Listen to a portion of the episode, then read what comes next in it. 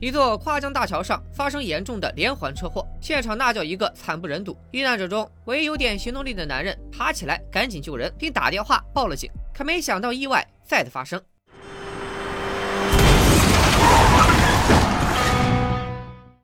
大家好，我是戴眼镜拿着话筒的拉斯加偏偏。最近新出了一部悬疑剧，个人感觉它的节奏、质感都不错。可能因为没啥流量明星参演吧，这剧的热度实在是不高，几乎就没在热搜上刷到过。所以偏偏打算当一回自来水，给大家盘一盘这部由夏雨、罗晋主演的悬疑犯罪剧《庭外》。庭外分为两个篇章：庭外盲区和庭外落水者。咱们就先讲盲区。盲区一共六集，发生在从早到晚的一天之内，情节可以说是非常的紧凑。刚刚在车祸现场报警救人的男人，便是盲区的男主，最高法院刑事法庭的法官鲁南。车祸发生在早上八点五十分，还引来了媒体的大肆报道。尽管身上还带着伤，沾着血，但鲁南也逃不过准点上班的命运。他本来要去金港处理案件，却被庭长临时叫来南京一天，让他协助一起死刑复核案件。死刑复核，顾名思义，就是对已经判处被告死刑的案件进行复查，核准能否执行死刑。庭长安排给鲁南的这个死刑复核案发生在九年前的江州市，因此江州市刑侦支队的乔政委也来到了南京市跟进调查。他给鲁南大致讲了一下案情：九年前的五月九日，受害者刘凤军带了十万元人民币离开家，想去专门换汇的广场换取一些美金。当天下午五点，有人看见刘凤军跟着一男一女离开了广场。这也是他死前最后被人目击的时间。随后，刘凤军遇害，尸体也被残忍肢解。他遇害一周后，五月十六日，刘凤军的丈夫报警，警方在跨海大桥下的浅滩发现了第一部分的尸体。后来又在不同的辖区陆续找到了其余的残骸。警方推断，带刘凤军离开广场的一男一女，应该是见财起意，以换美元的名义引刘凤军上钩，劫财、杀人、分尸、抛尸一条龙。鲁南翻阅卷宗，注意到凶手杀人和分尸用的是同一把刀。有两伙小流氓在某夜总会外面打架，打着打着，有个小流氓缺趁手的家伙，正好从附近的垃圾桶里翻出了这把刀。走了，走了，杀人了！警方后来在刀上验出了五个人的 DNA，包括两个打架的小流氓、受害者刘凤军，因此锁定了这就是杀害刘凤军的凶器。剩下两个 DNA，其中一个就是带刘凤军离开广场那一男一女中的男性田阳，也就是如今等着死刑复核的犯罪嫌疑人。而另一个 DNA 目前身份不明。这里还有一个小疑问：刘凤军是在江州死的，为什么在南京重审呢？南京市刑侦支队的吴队长此时进了门，直说他比江州的乔政委更了解现在的案情。好家伙，这案子都惊动刑警司了。原来田阳后来从江州市搬到了南京市，还开了一家进出口公司，因为涉嫌贿赂海关人员被强制拘捕。没想到录入田阳的指纹、脚印、DNA 以后，公安部的信息库立马就判定他的 DNA 和当年凶器上的吻合，说明他就是杀害刘凤军的凶手。吴队还说，田阳和与他同行的女性李梦琪九年前也曾被当作嫌疑人，可是江州警方始终没找到直接证据。田阳和李梦琪没有作案前科，数据库里也没有他们的 DNA 信息，所以案件才被搁置了九年。话里话外，吴队似乎对乔正以及他所在的江州警方有不少意见，连鲁南都闻到了两个女人之间浓浓的火药味。也正是因为负责本案的两位法官去了江州调查，所以副厅长才把鲁南喊到南京来救急。此外，还有一个小细节：鲁南和吴队长在外面第一次见面时，吴队长表示看鲁南眼熟，好像之前就见过，但鲁南却说自己是第一次来南京市。这个细节其实和主线案件关系不大，属于一个小彩蛋，咱们暂且按下不表。现在这起案子已经复核了几个月，审讯、走访，该找的证据都找了。根据我国刑事诉讼法，最高人民法院复核死刑案件需要三名审判员组成合议庭进行。庭长和吴队长都认为案子尚未明朗，正好把鲁南叫来帮帮忙。现在还没有搞清的疑点是，田阳坚称人不是他杀的，说真凶是当年和他同行的那个女人李梦琪，自己不过是帮忙分尸抛尸。那田阳的这个叫李梦琪的同伙，如今在哪儿呢？失踪了。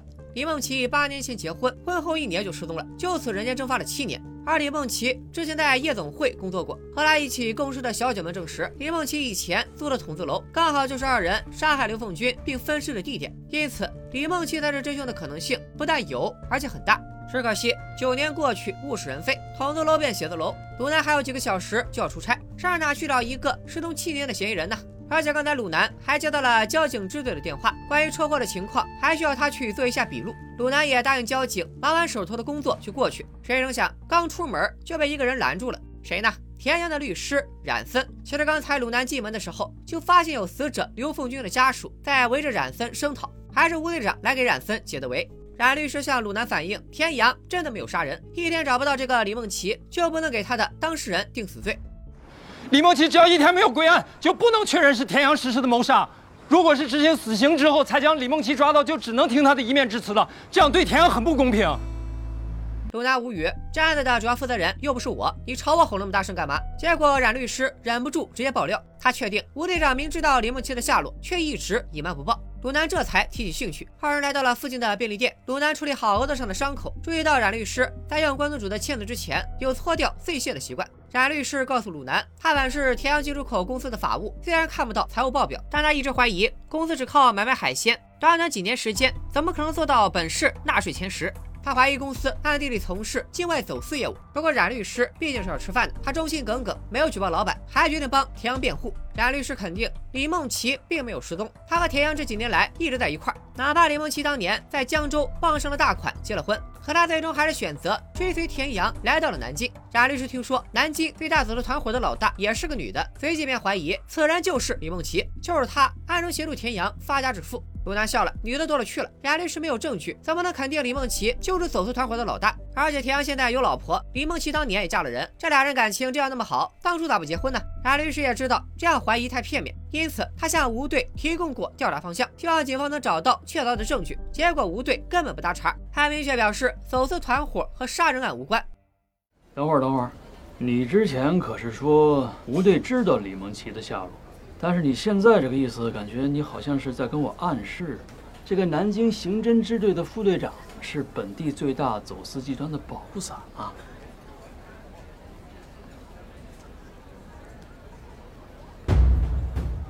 看来这就是冉律师找上了鲁南这个空降的法官的原因。他对南京支队的吴队长不信任。冉律师还表示，田阳宁可承认死罪，也只字未提走私的事，很可能是想保住自己的情人。而吴队不肯调查，很可能是因为如果李梦琪也被判死刑的话，会不管不顾的把他这个保护伞也供出来。其实怀疑吴队长的不止冉律师一个，冉律师刚刚的想法也都和江州支队的乔政委说过，他也很认可。乔政委私下找到鲁南，有话直说。这个案子要是想拖，在之前公安、检察院、南京中级法院等多个环节都可以拖，但却一路高歌猛进，以最快的速度要给田阳定罪，直到死刑复核这步，他又慢了下来。言外之意，似乎也是在怀疑吴队长有猫腻，他想让田阳赶紧死。鲁南劝乔政委，与其在南京耽误时间，不如回江州市，加大力度找一找失踪的李梦琪。乔政委留在南京，自有他的道理，因为他也怀疑走私团伙的老大就是李梦琪，他知道的比冉律师更多。这女的叫陈曼，不排除是化名，三十多岁，身高一米六七，偏瘦。据见过陈曼的人说，她脸上有明显的整容痕迹，很可能就是李梦琪假扮的。乔政委在南京不方便行动，可鲁南也并非主要负责人，充其量是个协助的审判员。不过就算能做的不多，也得行动起来。走出支队，鲁南发现冉律师还没走，对方后备箱里有许多备用的衣服。冉律师表示，他经常要见不同的客户，方便随时更换。车祸搞得鲁南灰头土脸，正需要一套日常的衣服，就朝身形差不多的冉律师借了一套。鲁南打算去走私团伙常驻的两个港口看看，人生地不熟，还得冉律师当一回司机。路上，鲁南打给懂行的律师朋友乔少廷，问他走私货物去哪比较好。乔少廷一听鲁南在南京，立马分析出杂货码头运不了大件，专用码头监管太严，东江港这种通用码头最为合适。鲁南到达了东江港，又问乔少廷如何摆脱监管，这就不在守法公民的知识区里了。鲁南只好向另一位懂行的刑警朋友打听，这下问对人了。那如果换了是你，你会怎么办？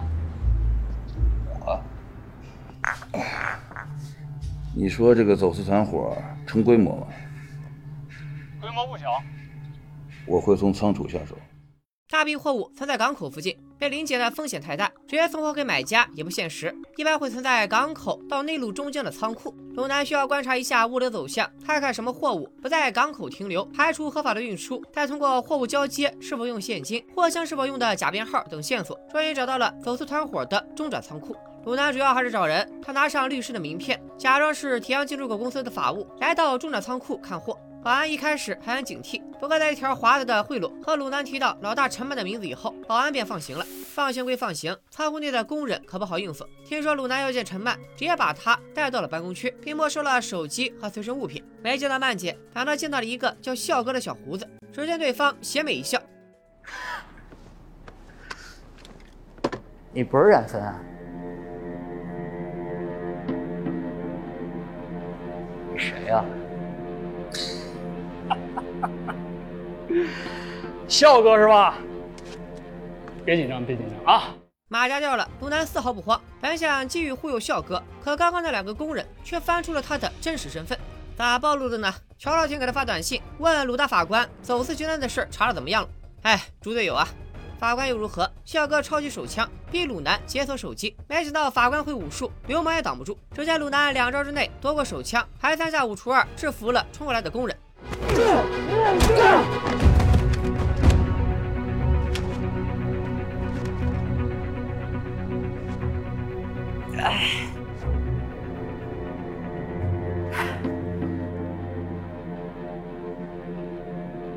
把他绑起来啊！这和我预判的不一样啊！哎，我操！你要想活着出去，你赶紧动动手吧。法官大人，没想到啊，没想到，小胡的笑哥竟然是刑侦支队的卧底，连两个工人带鲁南一块送到了吴队长面前。吴队长都快气成两半了，本来打算里应外合，今晚把陈曼的团伙一网打尽。你可倒好，来了南京俩小时，我们两年的部署全白费了。如此说来，吴队并不是有意包庇李梦琪或者陈曼，也不是走私团伙的保护伞，只是还没到收网的时机。田阳一案进行到死刑复核突然慢了下来，也不是因为吴队在背后搞啥小动作，一直不想打草惊蛇，影响对陈曼的抓捕。第二，如果陈曼真的是失踪的李梦琪，那田阳一案可能又有变数。之前笑哥已经得到消息，船曼今晚九点会赶回南京，但是回来之前，他要在金港市转机，和同伙利用假票据清关一批货物，这本是可以在网上操作的手续。笑哥认为船曼非要多此一举，就是为了确认南京的安全。接着，吴队调取了跨江大桥车祸的监控。原来鲁南正在救出的最后一名撞车的司机，正是陈曼今天要见的同伙——金港某律所的主任合伙人岳志超。他当时应该就是从南京开车去金港和陈曼见面。现在岳志超颅内损伤，去不了了。陈曼今天不回来，整个行动就要延后。可鲁南突然出现，实在要命。吴队长没有正规手续，缉拿刚刚那两个工人容易走漏风声。现在没别的办法，只能硬拖，希望肖哥的身份在行动之前不要暴露。鲁南想起冉律师和他聊天时，处处内涵吴队与走私团伙关系匪浅，可要说证据和怀疑的缘由，冉律师又说不出个所以然来。鲁南赶紧问笑哥，怎么认出自己不是冉律师？冉律师明明说了没见过陈曼的任何手下。原来笑哥之前以田阳朋友的身份见过冉律师。鲁南离开仓库后，继续套冉律师的话，比如李梦琪已经失踪了七年。冉律师为啥认定人还活着？冉律师表示，田阳被捕那天，他就在现场，还和警方进行过交涉。警方搜查的时候，捡到了一只耳环。不过我咋看这耳环咋像戒指？难道是律师离得远认错了？这也是个伏笔，大家记得提醒我回收。冉律师猜测，是田阳和李梦琪开车的时候，李梦琪不小心落下的。最后，警方在后备箱里还发现了一瓶看起来就不便宜的眼霜和一张明显是写给情人的卡片。从江州到南京，对你不离不弃。横跨两地追随田阳的女性，除了李梦琪，还能有谁？冉律师希望鲁南能还他老板一个公正的审判，让他看到法律的正义。我只知道您从北京跑来南京，不会只是为了把手上的罪犯坐实落案。那我要是没来呢？那也要有人去替田阳争取一个公正的结果，这才是法律的正义。冉律师啊，我开始有点喜欢你了。回见。鲁南好久没见到这么天真的律师了，他决定力挽狂澜，赶紧找吴队长商量对策，要么在中转的金港抓陈曼，要么想办法让陈曼按时回南京。这里再强调一下，剧中主要的几个城市：九年前杀人案的发生地是江州市，如今田阳和走私团伙所在的是南京市，以及鲁南本来要去办案和陈曼的中转站金港市，拢共三个地方。江州、金港这些地名听着耳熟不？本剧编剧是指纹，所以和《白夜追凶》重生处于同一个架空世界。虽然关宏峰可能是见不着了，但金港 F 四中的赵新成也会在剧中露脸，大家拭目以待。书归正传，吴队长的意思是，必须要等陈曼从金港来到南京以后再抓，要不然陈曼在金港被捕，他在南京的小弟们就会顶替他的位置，走的团伙仍然能维持。吴队长要的是一网打尽。既然如此，鲁南又想到一招，找个律师代替岳志超去见陈曼，事成皆大欢喜，不成便退而求其次，联系金港当地警方与吴队长合力，直接在金港抓人。吴队长犹豫半晌，最终还是同意了鲁南的建议，让鲁南的人一个小时之内 赶到金港机场。你们猜猜，鲁南找的是谁呢？对了，之前和鲁南通过电话的乔少廷，现在人就在金港。大家发现了没有？乔少廷姓乔，乔政委也姓乔，他的全名叫乔少言，二人正是姐弟关系。时间紧，任务重，哪怕吴队长对乔政委心存芥蒂，眼下也只能相信鲁南的安排。乔少廷可是被评过十佳律师的人，他办事鲁南放心。还有四十五分钟，陈曼就要落地金港机场，他们要在大后方给乔少廷准备好充足的信息，让他取得陈曼的信任，相信他是岳志超的隐秘合伙人。除了案件信息，最好呢，我还是要了解他的律所状况和家庭状况。如果是有更多的生活细节，就更好了。抽不抽烟，喝不喝酒，养不养小三？如果是有他那个电脑硬盘里的动作片的番号，那就更好了。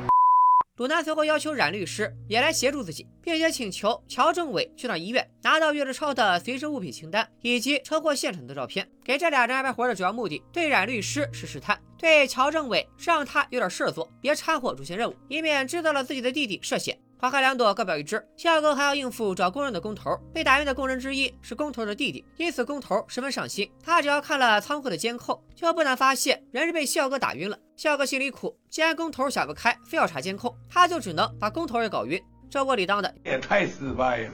笑哥向吴队长汇报，实在不行就把工头杀了，哪怕自己坐牢，也不能让这次行动失败。鲁南赶紧表示他来搞定。去仓库的路上，鲁南还不忘和乔政委沟通，听说乔政委想亲自询问岳志超的妻儿，鲁南赶紧让他打住。警察身份容易打草惊蛇，还是让冉律师去和乔政委接头，再看看需不需要问话。然而冉律师临时接到了田阳妻子的电话，并没有直接去医院。田太太在老公送去干洗的衣服里意外发现了一瓶漱口水。她熟悉老公，知道田阳从来不用漱口水，而送洗之前，老公刚好出差。田太太知道老公的案子和李梦琪有关，她希望漱口水是小三的，这样就能对案情有所帮助。另一边，鲁南来到仓库给笑哥解围，他先让笑哥帮他准备一辆回去的车，但笑哥身上就一把野马跑车的车钥匙。仓库门口那辆红色野马本来是陈曼送给田阳的，不过太招摇了，田阳一直没开出去过，也就在这个厂区里转一转。现在鲁南也嫌他招摇，只能算了。这你拿着，以防万一。我没有持枪证。这枪是有户口本的吗？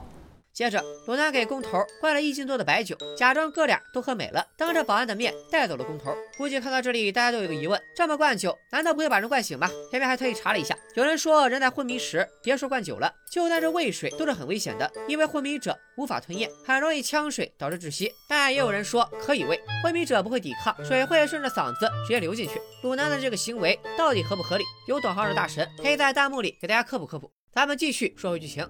此时，乔少廷已经在机场迎接陈曼。陈曼的警力线很强。首先，我们可以发现一个细节，他走在了自己的男手下的后面，而且是亲自拖着行李箱，手下却是两手空空。不知道的还以为是哪个大老板带着自己的女助理。下了飞机，没看到岳志超，陈曼目不斜视地走出机场。再安排手下折返和乔少廷接头。乔少廷实话实说，岳志超是因为出了车祸，所以没来。手下确认情况属实，便把乔少廷带去了停车场。上车后，乔少廷自我介绍，他是岳志超的隐秘合伙人，替出了意外的岳志超办事。岳志超的车祸都上了新闻，陈曼便暂时没有起疑。警方的便衣一直密切关注陈曼的动向，看到乔少廷上了陈曼的车，赶紧找了辆私家车跟踪，让同事开走警车。没过一会儿，刚刚还听乔少廷到岳志超八卦的陈曼，忽然要求靠边停车。乔律师，志超是在去机场的路上突发车祸。直接就送去医院，到现在都没有醒。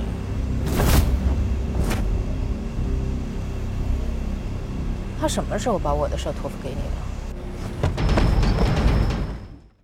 陈曼让手下往死里勒，情况危急，警方如果再不下救人的命令，乔少廷很可能马上交代在这里，救还是不救？多亏鲁南反应快，陈曼是走私犯，不是亡命徒，没必要在光天化日之下杀人，给自己添麻烦。他很可能是在试探乔少廷。果然，便衣弃用的警车驶过之后，陈曼立马给了乔少廷解释的机会。乔少廷赶紧说了几个和陈曼有关的案子，包括前两个礼拜还在江州帮岳志超清关了一批货，说是很多工作表面上是岳志超在干，实际上都是他做好事不留名。你不是说好了两分钟时间解释吗？怎么又来了？啊！接着，乔兆廷拿出岳志超给他发的邮件，表示中午联系的时候，岳志超已经在幺二零上了，所以他才按照之前沟通过的来帮陈曼上报发票。你们一直都这样吗？互相托付。手机不是在你手上吗？你自己往上翻呐。陈曼似乎想到了心上人，稍稍放过乔少廷。而那些假邮件当然是靠警方强大的技术做后盾。陈曼就是李梦琪嘛，为了追随田阳，不惜整容，又陪着他在南京奋斗。可现在田阳都要判死刑了，他怎么会如此冷静呢？一行人来到机场附近的咖啡厅，警方的便衣也来到了现场。还记得吗？这里是金港市，白夜追凶中的赵星成赵队长即将上线，请赵队他们千万注意策应尺度，不要暴露身份。我是当过牧羊犬的，别的不敢说，就布控和策应这类活，我还从来没有暴露过。你怎么在这儿？难得露回脸，立马就被打脸了。话说这个陈曼还是没停止对乔少廷的试探。当他提起岳志超也爱喝咖啡，乔少廷的暴脾气立马就起来了，说岳志超对咖啡因、茶碱都过敏，根本不可能爱喝咖啡。如果陈曼还不信任他，自己可以立马走人。另一边，冉律师已经到达医院和乔政委碰头，他看上去很委屈，委屈鲁南不肯告诉他更多内幕，也替同样不知道计划全貌的乔政委不值。乔政委却觉得没啥不对的，南京确实不是他的大本营，不该插手太多。他反倒是很好奇，新出口公司成立的时候，田阳还聘请了一个女法务。冉律师记得女法务姓刘，干了一年就离职了。乔政委这时提起他，莫非是怀疑刘法务有问题？乔政委没有接茬，而是拿出了李梦琪整容前的婚纱照。还记得他在江州傍着过大款吗？乔政委之前在婚礼宾客名单上发现了田阳的名字，他怀疑田阳参加了李梦琪的婚礼。冉律师表示对此一无所知，似乎对老板的情感生活很少关心，同样也不了解田太太。说到这里，乔政委没再继续闲聊，他好像有什么老毛病，要按时吃药。我对苦味的耐受力太差了。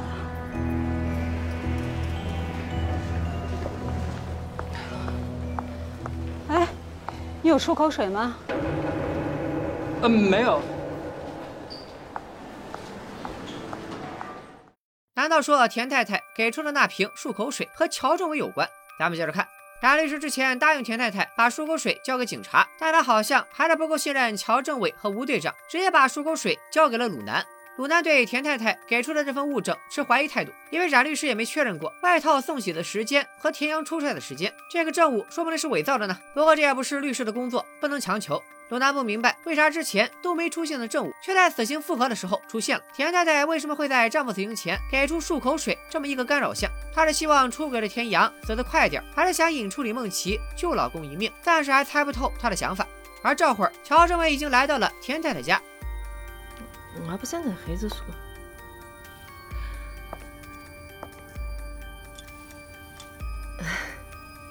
妈，等回头啊，一切安定下来再说吧，好吗？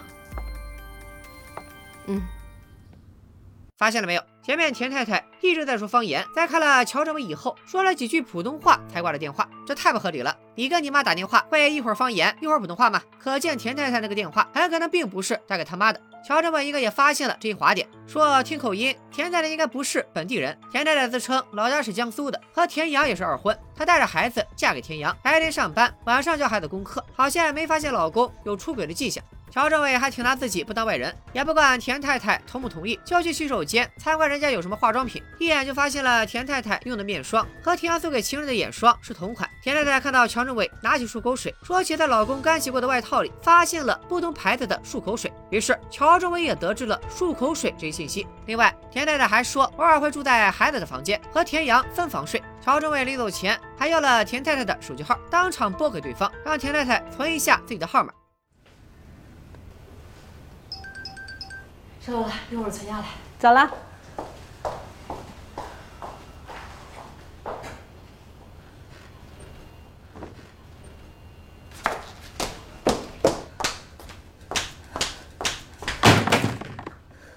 这里其实是乔正有意试探，他拨通田太太电话的一瞬间，就知道田太太不只有一部手机。俗话说好事多磨，乔兆廷正在接替岳志超完成清关申报。可金港缉私部门刚抓获帮陈曼伪造发票的团伙，因此只要乔兆廷上传假发票，电子报关系统就会触发警报。金港负责协助缉私部门的警方马上出动，吴队长这边的行动就得功亏一篑。好家伙，办案都办到一起了，吴队长却和领导汇报，让缉私部门开个绿灯。鲁南则联系便衣，想办法让乔兆廷拖延报关。随后，乔少廷的手机响起，在陈曼的要求下，他开启免提。鲁娜的声音从那头传来：“依据我们掌握的情况，二零零四中刑出自第零幺零五号刑事判决书。”他好像和乔少廷不熟一样，指责乔少廷律师执照刚被吊销，别妄想代理死刑复核案件。这是哪跟哪呢？乔少廷能否听明白鲁娜的暗示？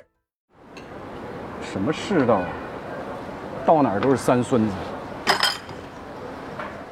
只见他借口要去洗手间，尽管陈曼的手下全程陪同，还不让乔兆廷带手机，但是便衣安排人提前到位，从隔壁给了肖兆廷一部手机，联络鲁南。肖兆廷用过以后，再塞到了旁边。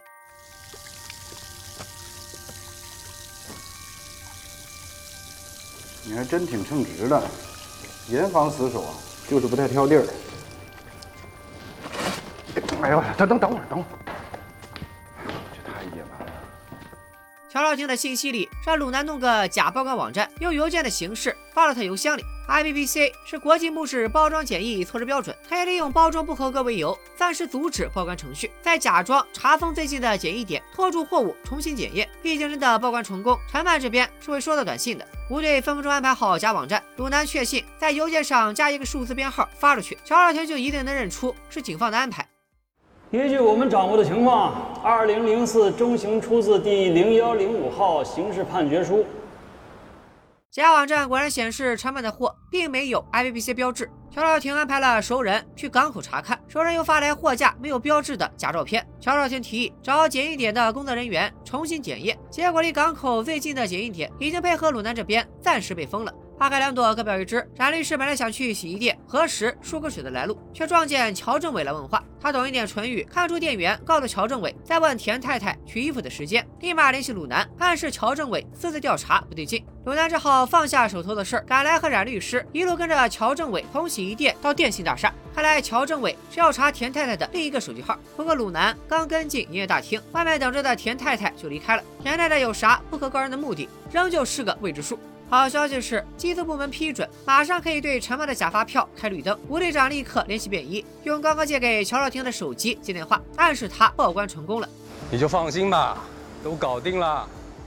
可乔少廷刚松了口气，陈曼却拿出了手机搜到的社会新闻：全国十佳律师乔少廷刚刚因一起死刑复核案件被羁押，在看守所待了一个月。那他之前是怎么去江州帮岳若超办事的呢？乔少廷没办法，只能拿老姐出来，假装上头有人。乔少言可是江州支队的政委，即使自己出不来，老姐让江州海关放行，也就是一句话的事。可陈曼的怀疑无穷无尽，这一次他还会相信吗？麻烦解个锁。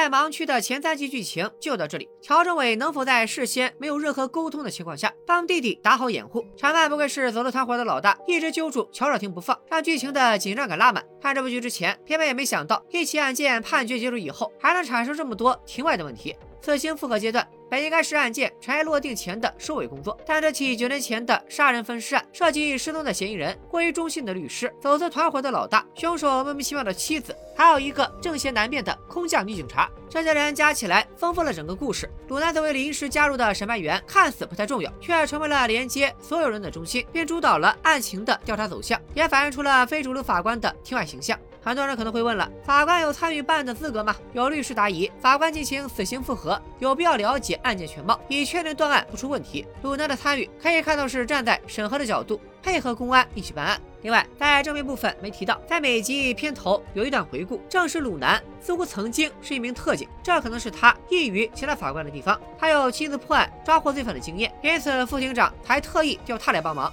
不过某次在押运犯人的过程中，遭遇暴雨导致的山体滑坡。直接将押运车冲下了悬崖，鲁南的战友受伤严重，已然坚持不了太久。鲁南能否救下战友，顺利完成押运任务，咱们只能放到下期代表了。可以剧透一下，这个小插曲和剧中的另一个重要角色关系很大。另外，如果你们好奇开场杀人分尸案的真相，陈曼与九年前的嫌疑人李梦琪是否是同一个人，田阳为什么誓死不供出情人，审判过程为什么到死刑复核才暴露问题，田太太的那个电话到底是打给谁的，鲁南一天的南京之行还能处理多少事儿？点赞过六万，两天之内偏偏必定干出下期。也请各位一键三连之外，别忘了把本期视频分享给更多的小伙伴。偏偏想让这部质量还算不错的悬疑好剧能被更多的人看到，希望咱们下期尽快见，拜了个拜。